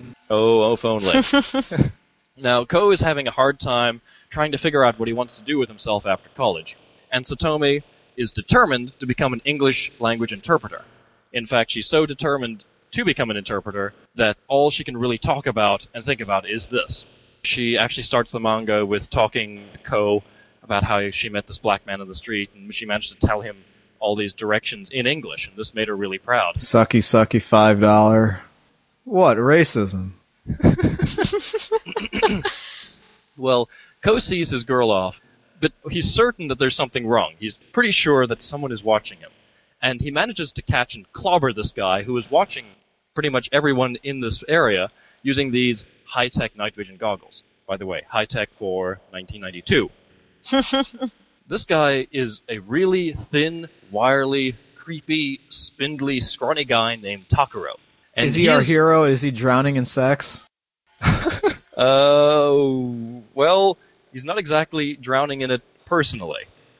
He's extremely creepy in that he spends pretty much all of his time watching people and listening to what they do when no one's watching. Basically, he hangs around this harbor area and just watches people have sex in their cars. In other words, he's a voyeur. Exactly. And he offers Ko to take a look through his high tech goggles and see what he sees. Ko takes a look and he just sees a ton of people enjoying sex, and you know, some people are hating sex, and for one second he thinks he sees Satomi. But Ko is a good man, he doesn't want to have anything to do with this, and tells Takuro to fuck off, and he just leaves him. Anyway, the next day, Satomi is talking about how, in order to become fluent, she's going to have to study abroad and take the interpreter exam. And Ko is in love with his girlfriend. He loves her. He supports her dreams and aspirations, so he's happy for her and he's rooting for her. And Satomi's girlfriend, Kumiko, comes along and picks her up, and Ko sees them off. And during this entire time, you see this Takuro character finding out as much information as he can about Satomi and Ko. He tries to find out where they live. He breaks into their cars. Tries to find out what school he's going to. He tries to find out what Satomi wears, who they talk on the phone to, what they do in their spare time. Basically, everything and anything about them. So he's a stalker. Yeah, No, he's shy, Clarissa. he's a voyeur. However, this experience that Ko had with Takuro in the parking lot sort of has taken a toll on him. He's now can't really stop thinking about this. This can be seen when he's at home and he's working out and he starts to hear these noises next door. Apparently, he is normally not caring what people do next door to him, but now he really wants to find out. And he hears these two people who are in the major throes of sex. They're just screaming and yelling, and the girl's saying, you know, come on my face, and all this nonsense. And this kind of shakes Ko up. And then he steps outside and he sees Kumiko, Satomi's girlfriend, leaving the apartment. And now this just sets off this thing going on in his head. And he gets suddenly frantic now about whether Satomi is now whatever she's up to. This sets off a whole series of issues, and he's starting to ask himself what great lengths should he go to to spy on his girlfriend. He shouldn't spy on his girlfriend, he's saying. I mean, this is his girlfriend. It's based on trust. You need to be honest about this. And this volume, Voyeur, really asks the question a lot about do you really want to know what your friends are doing and the people that you know are doing when you can't watch them? So basically, totally foreign concept to otaku. theoretical only discussion, purely academic. very academic, obviously. It's constantly talking about that the world is just lies. Everyone you talk to is always lying to you about everything. It's a manga that doesn't take itself super seriously, but there's this kind of undertone of serious creepiness to it. From what I've seen with a lot of other Hideo Yamamoto's works. Apparently, the creator, he described Voyeur as characterizing the spiritual crisis of the modern era and people's longing for security. And remember, this was written in 1992. Was that before Ichi the Killer then? This is before Ichi the Killer. And also Homunculus? Well before Homunculus. Homunculus, I believe, is still going. He finished this up and then went to Ichi the Killer straight afterwards. Oh, so how does this compare in terms of violence? There is really no violence in it, but if you exchange kind of the violence of Ichi the Killer With sex? with kind of sexual perversity instead of hmm. violent perversity, you've kind of got an idea. How many Cleveland steamers are there? I'll I'll get to that. Liar. Right after Voyeur came out, Voyeurs Incorporated begs you to sing the song note. Voyeurs Incorporated. Never heard of that song. you just made that song up. the only song I know is We Fight for Love. It's sort of strange because Voyeurs Incorporated, like I said, features pretty much none of the original cast. It's a completely different idea. Main cast is made up of Ken, who started a business of watching and spying on people for a price. And he also totally ruined the sight in his one eye so badly from looking through spy glasses and all that. So he has to wear this really thick contact lens which discolors his one eye. And he says that he can see into people's minds. Figuratively, of course. You could say that he's a private investigator, but that's not true. They're voyeurs.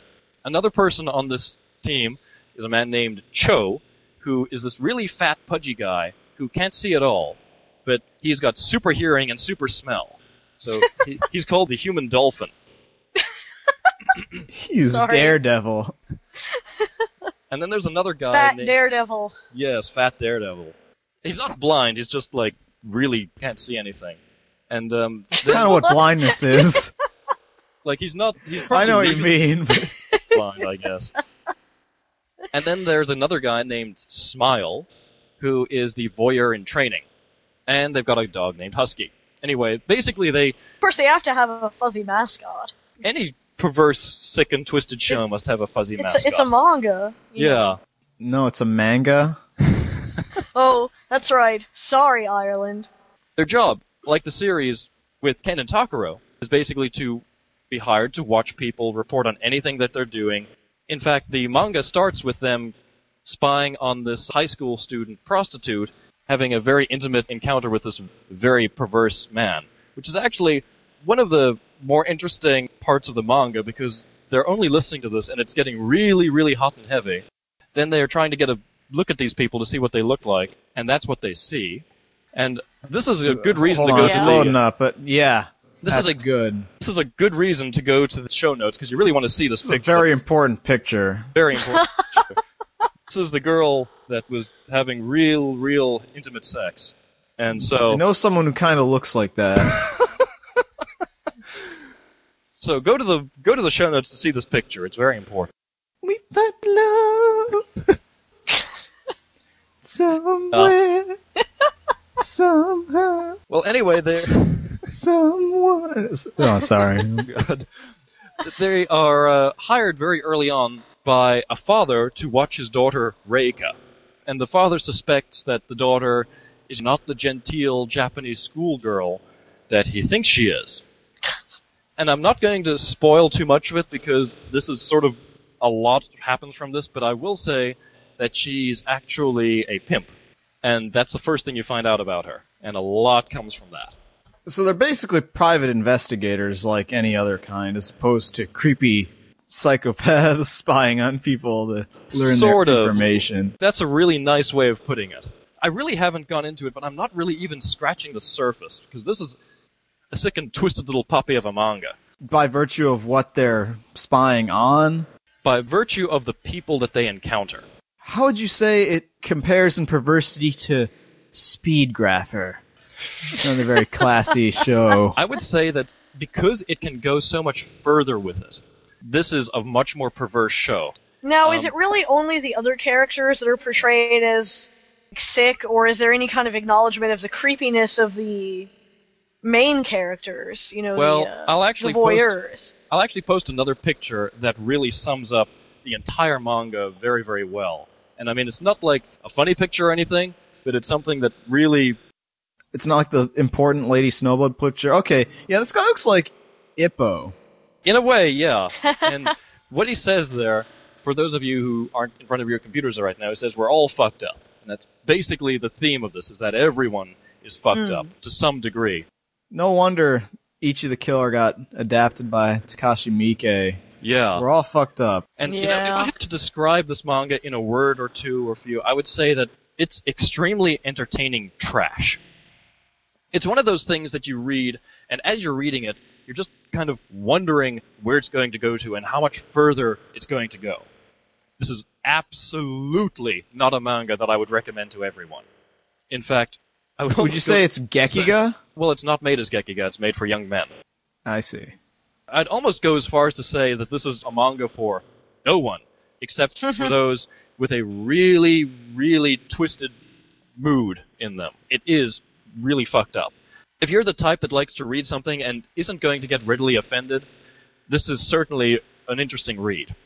One of the reasons that I was kind of doing this review is sort of a cry out to Viz to release more of it. And I say sort of because this was serialized in Pulp magazine. And Hmm. for those of you who don't remember, Pulp magazine was an anthology, a monthly anthology that was released some years ago that was an attempt to have an adult anthology in America. Yeah. It's basically the closest to an actual Japanese manga anthology. Is that how they explained it? It was basically trying to be a manga anthology that for 20 somethings and 30 somethings. I feel guilty for never having bought it because it had some cool articles in it from Patrick Macias and Carl Yeah. Horn and Yeah. Jan Scott Frazier. Banana Fish, I think, was in that. I think I just didn't like the manga that ran in it. But did Strain was that a pulp? Strain was in that. Okay, I bought Strain in graphic Oh. novels. Very few people did. It Pulp died a sad death. And Yeah, I'm- Banana I- Fish and Dance Till Tomorrow Till and Tomorrow. some other things like that. So they never finished releasing all of Voyeurs Inc. Yeah, they released four volumes of it. And by four, I mean Voyeur and three volumes of Voyeur's Inc. And they released about one a year from about 1999 to about 2002 or so. So And there's how much is remaining? There's 11 volumes of Voyeur's Inc. So there's quite a lot of it to go. Are there scans of I've any of the manga? I've never found any scans of it. I've never found anything more than these four volumes, and it's unfortunate, in my opinion, because I kind of understand why people might have not picked this up because it's so just weird and twisted. There's a scene in it in which this one man, who is this big, sweaty, fat, smelly guy, like just emphasize how bad this guy smells. He approaches this one woman and he opens up his briefcase and he's got two big boxes of cockroaches in it. He pulls out one of these cockroaches and he drops it down this woman's shirt and he grabs her breast and he crushes the cockroach into her breast and mushes all of its guts all over her breast. Ew. And then And then does he lick up the guts? and then he he takes help one of these cockroaches and tries to stuff it into her mouth. I mean, scenes like that will probably creep people out. I'm sure it creeped Clarissa out. This is a guy, by the way, that the only way that he can get off is by dumping cockroaches on girls. so good. This is like I oh, said, Japan. Oh, it's like I said, it's not really even scratching the surface of this. I think there might be a bigger audience for that stuff now because I agree. Like you said, with Ichi the Killer and Audition and all Mm. those ridiculous movies like Fudo and especially like how Patrick was saying in the interview, there's a whole generation that went from Pokemon straight to Battle Royale. Mm-hmm. Yeah. I think now in the modern climate of people who are reading manga and that sort of thing, it seems like the kind of thing that people would totally go for. It kind of sounds weird that it didn't really do too well here. I presume Yeah. it, that's the case if their release was so slow and they didn't finish it. Yeah, it was one of those stupid releases where I mean we were all familiar with these releases where it was one volume a year, if that. Yeah, Dark Horse would do that a lot, and I believe Maison Ikkoku was sort of like that. Yeah, that was a and Viz release. The manga environment in 2001, when this was being released, is very different from the hmm. manga environment today. So I'd like to believe that people are ready for something as just twisted and perverse as this. I mean, this is probably the rawest, most perverse thing that Viz has ever released. Because there is lots of pretty strange sex in it. It's not done pornographically. It's done in kind of a Ryoichi Ikegami style. So it's really not porn, but it certainly doesn't leave anything to the imagination in terms of what is being done. Giant black Borat bars. Yeah, like that. Like I said, this is not something that I would recommend everyone picking up. I love reading some of these weird and twisted things sometimes. How much did you identify with Takuro? I can't say that I've ever ever wanted to do anything like that. Of course. Yeah, of course not. Anyway, as usual, if anything that I described was something that might be interesting to you, you can find these things relatively easily. They, believe it or not, I believe they're still all in print. It's actually a very quick read, but these are the old-fashioned sorts of releases where it was one volume, and this volume is flipped, and I believe that I paid around $16, $15 for these things when they were being released. Perhaps you can find them a lot cheaper. They are very quick reads. You can read through them in half an hour, at least, per volume. Like I said, if something that is really twisted and out there is to your liking, give this one a shot. I mean, if you happen to read Ichi the Killer or watched Ichi the Killer, think of that, but trade every bit of violence with every bit of really perverse sex. That might be a good description of it.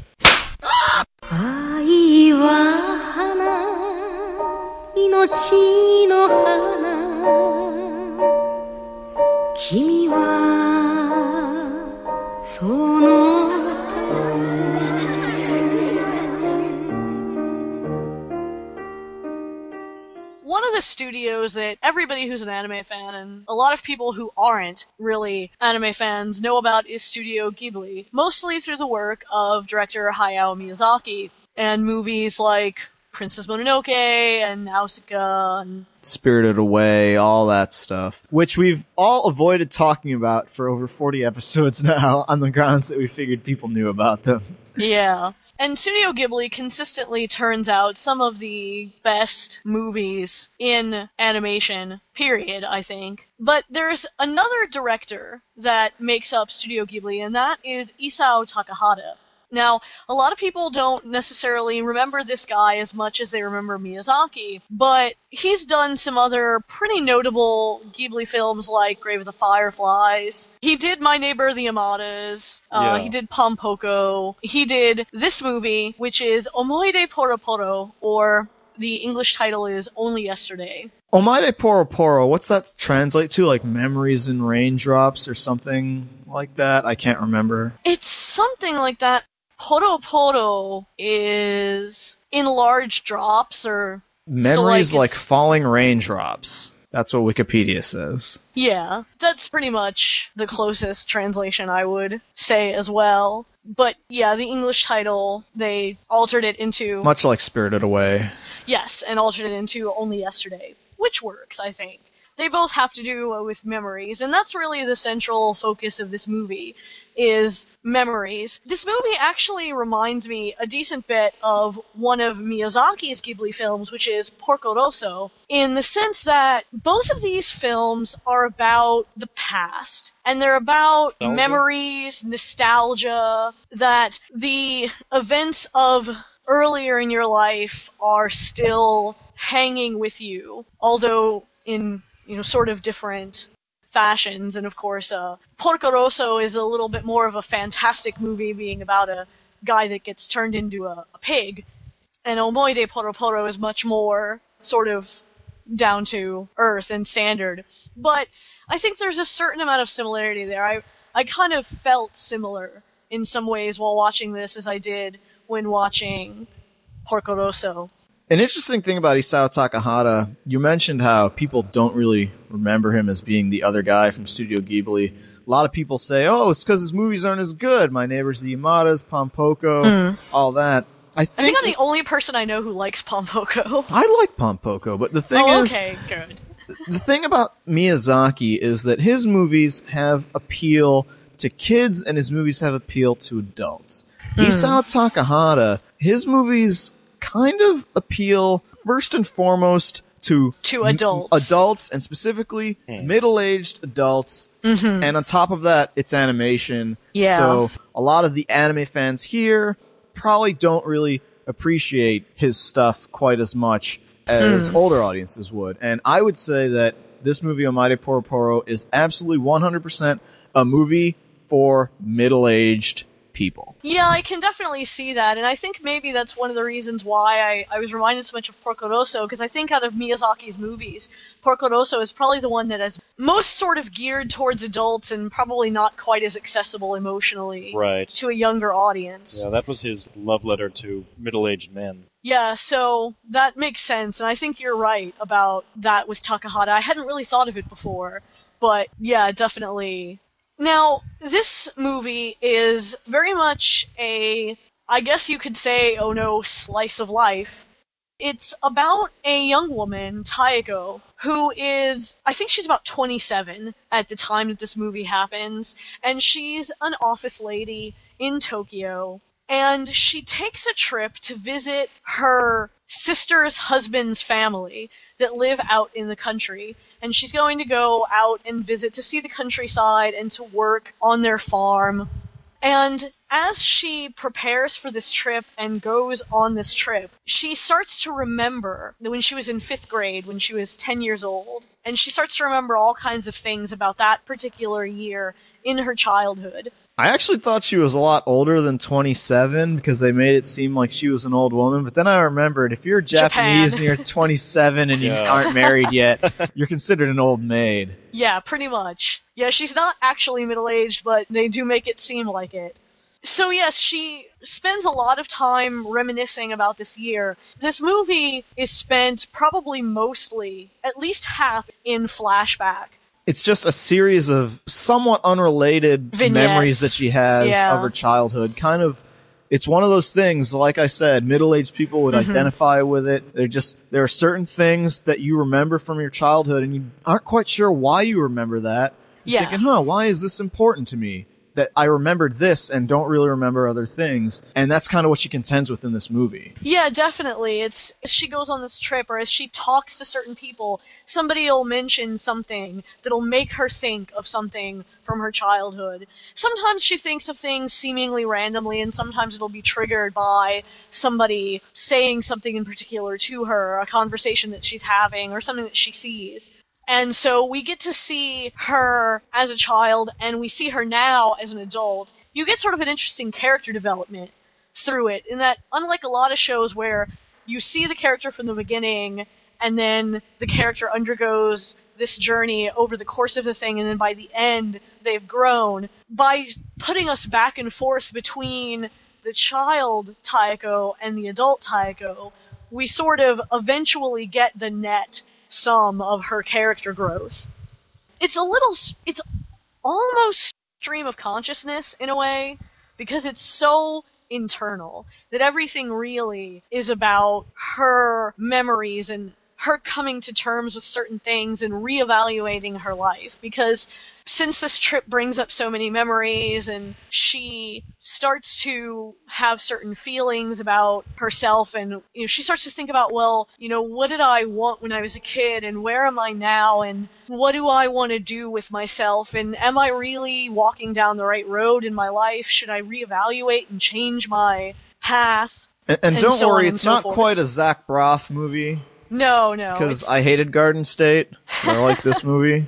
it really does everything in a fairly low key manner that's not really philosophical pontificating.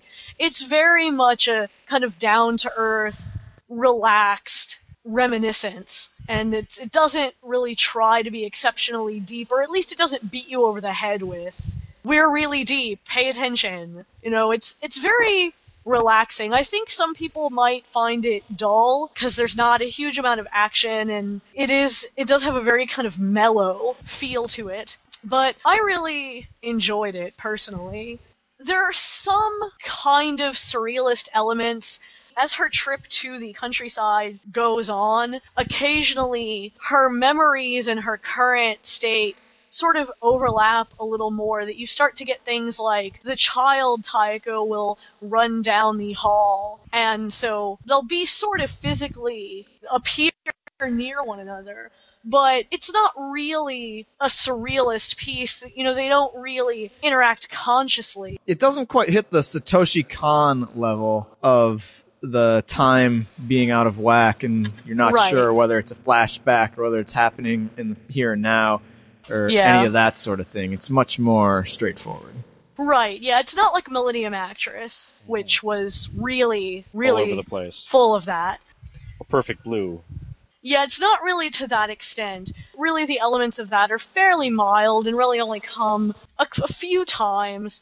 There are a couple other things where they'll do some little more surrealistic things to express, say, the emotional state of Taeko as a child, that she'll have kind of these fantasies, or like there's one sequence where she just had a conversation with a boy that she kind of liked and who kind of liked her, and after they talk, she runs down the street to go back to her house and she runs up off the street up into the sky and you see her, you know, flying against this colorful background and then she eventually floats down to her bed. I think that the movie just looks beautiful. I, I don't know if I've ever seen a Ghibli movie that doesn't just look amazing. And this one, of course, is no different. The flashback scenes and the current scenes are differentiated, I think, in a, a fairly subtle but effective way, in that the backgrounds in the flashback scenes seem gentler somehow. Like, they seem a little faded, and they almost look like light watercolors sometimes. Whereas when she reaches the countryside in her present day trip, it's very, very vibrant. Really bright greens and blues and yellows and such. It's not enough to be distracting. I think it's just enough to kind of quietly reinforce the difference between the flashbacks and the present day narrative. It's kind of hard to talk about this movie. It's it's a really good movie. I really enjoyed it, but I feel like it doesn't necessarily describe extraordinarily well because it's such an internal film. So it's sometimes hard to really vocalize exactly what it is about this movie that makes it so enjoyable. You know, a summation of the plot really doesn't communicate very much because there's actually not all that much to it when you sit down to look at it is that you know she goes to the countryside and she remembers all these things. It's really the atmosphere the experience of watching these people and the fact that you can sympathize with her empathize with her in that you also can think back to your childhood and you understand maybe some of what she's feeling in her hesitancy that she's kind of wondering if her life is really going the way she wants it to go and that she feels so nostalgic for these things that happened to her and And it's kind of I can understand why people would think it's kind of tricky because the other thing about Takahata that we were saying, it's not just that it's for middle-aged people, but it's kind of specifically middle-aged Japanese people. Mm. And so the emotional connection is much harder to make because we're not the intended audience yeah for this film. We don't really have that experience that seems to be like Taeko's childhood. You can sort of look at it and tell, mm-hmm. wow, this is probably the childhood that a lot of people had in Japan in that society. I mean, there's stories about her dad just, you know, always comes home and always lights up a cigarette and Reads the the newspaper paper and, and- they made fun of that in Urusei Yatsura, but the way it's handled here, it's like, this is a, obviously a very real thing a lot of people could identify with. Yeah. And her sister, the fact that she'd always get a hand-me-down clothes, or am I thinking of the right movie? Yeah, okay, Yeah. yeah, I am. It's things like that, a lot of which are very cultural. Mm-hmm. We aren't really necessarily going to connect with that watching it now. So it's kind of weird to describe exactly how the movie works. It's it, certainly a very interesting character piece. Yeah. I think it's uh, probable that this movie didn't work as well for me as it would for somebody of the age group and the culture that it's meant for. You know, Taeko, the childhood that she flashes back to, of course, is in the 60s. And, you know, I don't know what it's like to grow up in the 60s. I don't know what it's like, especially to grow up in Japan in the 60s. There are certain things that are somewhat universal that I think I was still able to connect to, and sort of the general feeling of nostalgia, I think you can connect with. But in But some, some, of the more specific things, like doing the radio morning exercises, which is yeah. obviously something people used to do, but when Chiyo did it in Azumanga it's clearly a ridiculous joke. That what are you doing? Nobody does this anymore. But yeah. lots of little things like that are what comprise this movie. Yeah, definitely. It's something that not everybody is gonna like. Some people are gonna think that it's boring because it is fairly slow and it's very mellow.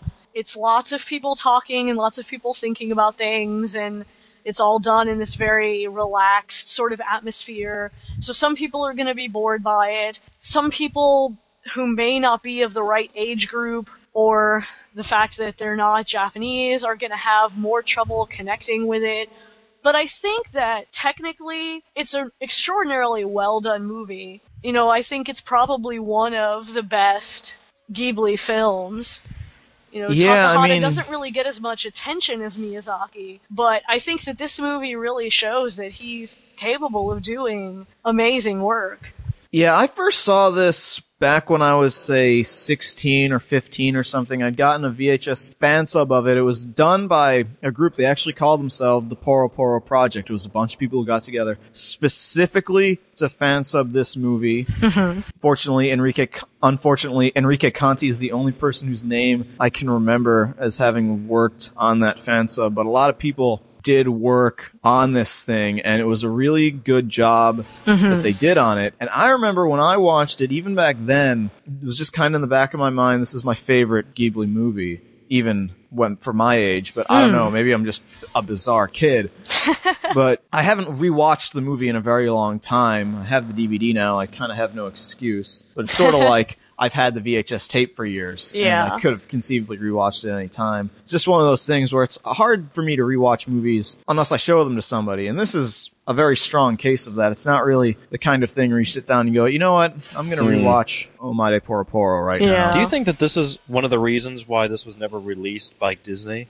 I think that's definitely a reason. I think the Yeah. fact that it's so cultural is a reason. There is some content in it, like an extended sequence. One of her flashbacks uh, to childhood is one of the girls in class gets her period, and all the boys find out. Oh, and they all yeah. start just giving the girls shit about it. And you can sort of relate to that idea from that perspective. But Disney, obviously, it's like, we're not going to release this movie where kids are teasing girls about, About having their periods. period. Periods Yeah. don't exist in our movies. Yeah. Right. And it's the only movie that they, there's no dub on this DVD that Eber sent us. And it's, when Turner Classic Movies aired it, the only time we ever got it in North America, the way I knew it was done was because all the way back in January when they were doing their Miyazaki, or rather their Studio Ghibli Appreciation Month, mm-hmm. they ran this movie subtitled on the station. Yeah. And for the rest of the movies, they aired the dub as well as the sub, but they aired this sub only. And the reason is because no dub of this movie was ever made. And I think that's the only Ghibli movie where that's the case. It might just be because it's so darn Japanese, but we said the same thing about Pompoko.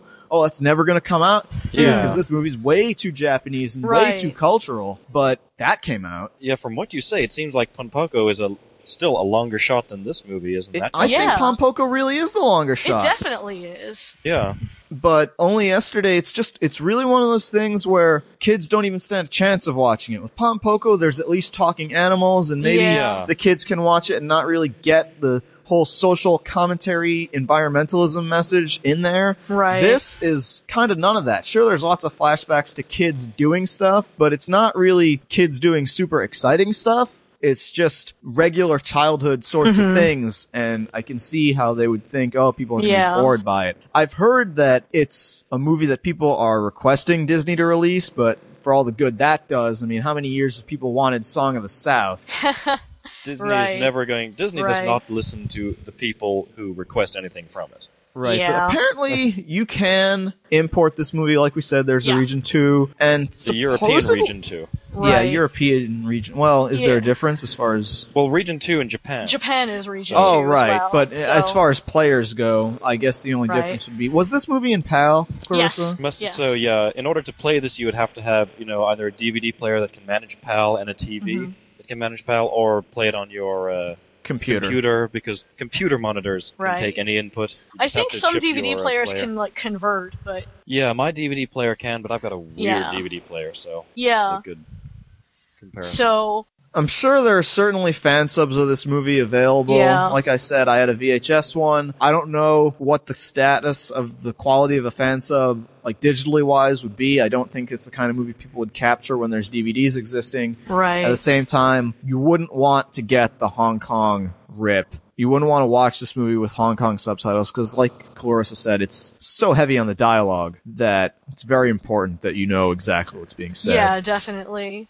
I think one of the other things that I liked about this movie, but that other people might not like, that it's going to be very, I think, love it or hate it, is uh, it's very, very real. I mentioned that in contrasting it with Porco Rosso, even though there are some similarities, that Porco Rosso, like many of Miyazaki's movies, had some fantasy elements. Miyazaki tends to do a lot of that, I think, that usually there's some kind of some kind of magical thing that occurs somehow. You know, in Porco Rosso, it's the guy gets turned into a pig and spirited away. It's you know the The existence. parents of get turned whole, into pigs. Yeah, and the existence of this whole other realm that she gets trapped in, and so on and so forth. But this movie, and I think some of Takahata's other things, really, there's none of that. I mean, there's the kind of surrealistic elements sometimes in her memories, you know, and the visual representations that she talks about that because she's remembering so much of this, she talks about that she didn't realize that she'd be taking her 10 year old self along with her on this trip. And they do, like I said, sometimes visually represent that very literally, and that you will see the little girl version of her and a lot of the other kids that she knew at that age like uh, Grave of the there Fireflies. with her. Yeah, but that's really as fantastic as it gets. And everything just feels very, very grounded and very calm and not overly dramatic, not fantastic at all.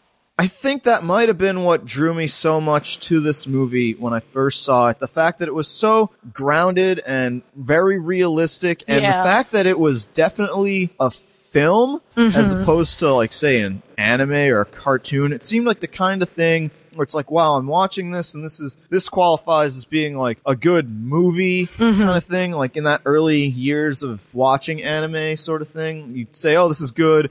But if I showed it to someone, they'd say, "Oh, it's cool for anime, but it may not be cool as a movie." But this is kind of straight up a film, such that some people might pessimistically say, "Oh, well, why not just make this a live action movie? There's no Right. reason for it to be animated." Right. And at that point, you start playing the card of, well, it's much easier to depict the time period and do some of these other minor effects, like show the flashback in the sort Mm-hmm. of muted old photograph si- sort of way, than it would be to do in live action. The argument that I've always heard, and that always came up with uh, Grave of the Fireflies, was that you're not concentrating on the performance of the actors Right. it's animated. Yeah, I guess to a certain extent there is that element. I mean, you still have the the voice performances.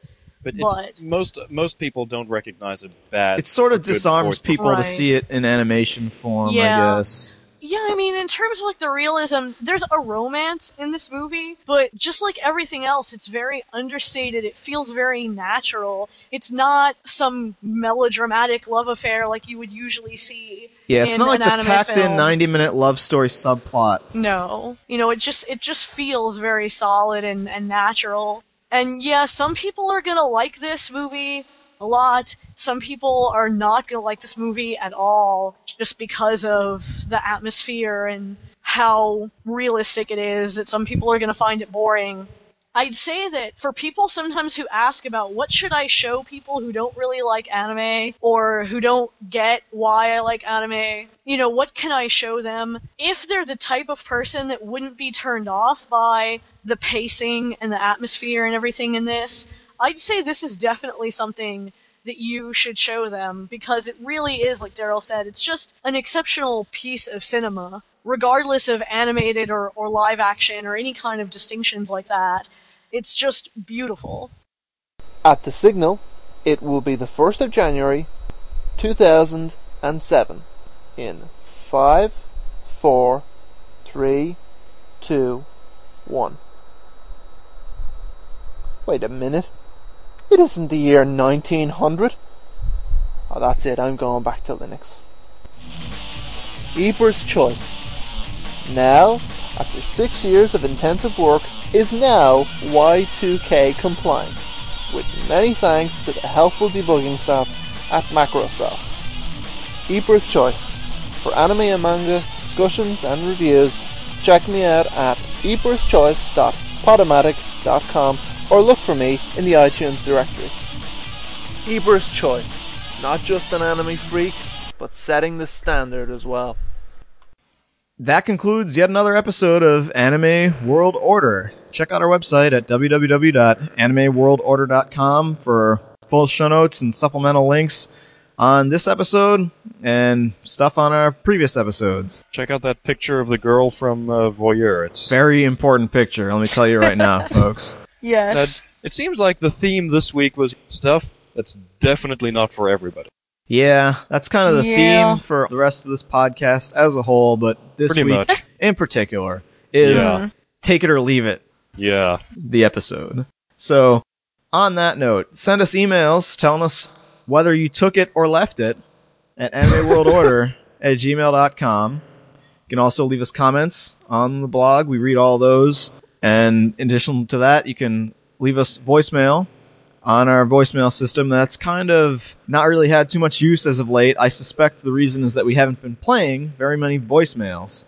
But it's mm-hmm. cyclical. We can't play them if we don't get them. Yeah. So, give us a call at 206 666 4AWO. That's 206 666 4296. Also, you can leave us MP3 feedback. You can record us an MP3 attached to an email, or you just plug your microphone in to your computer, click on Send Us an Audio, which is a button located on our website. It'll pop up a window. You can record MP3 feedback that way.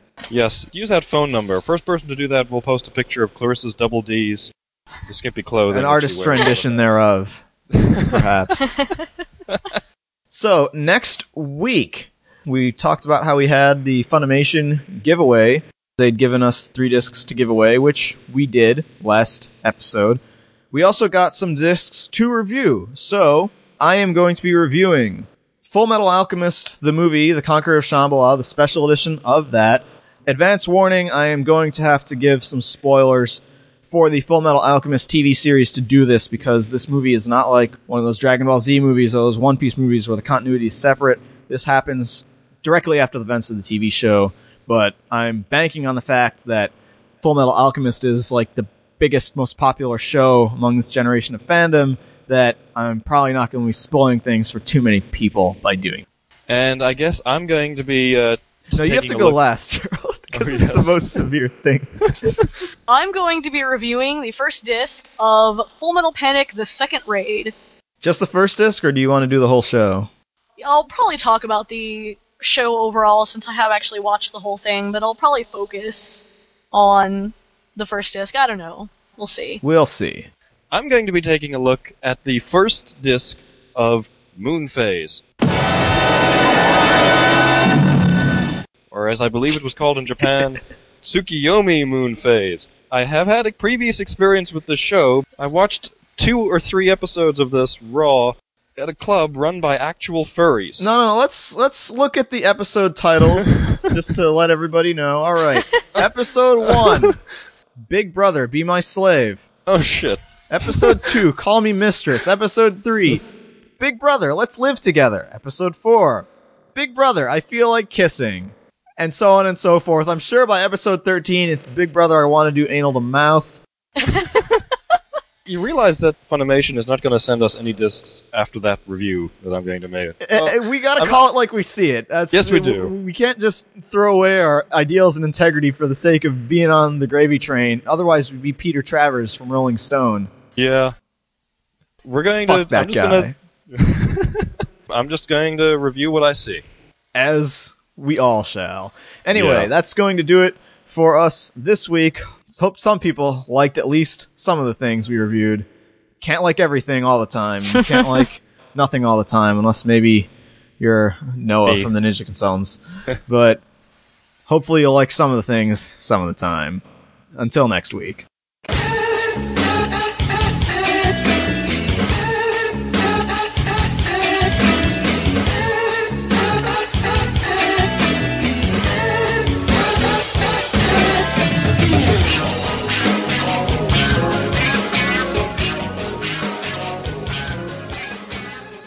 Diddly dee potatoes.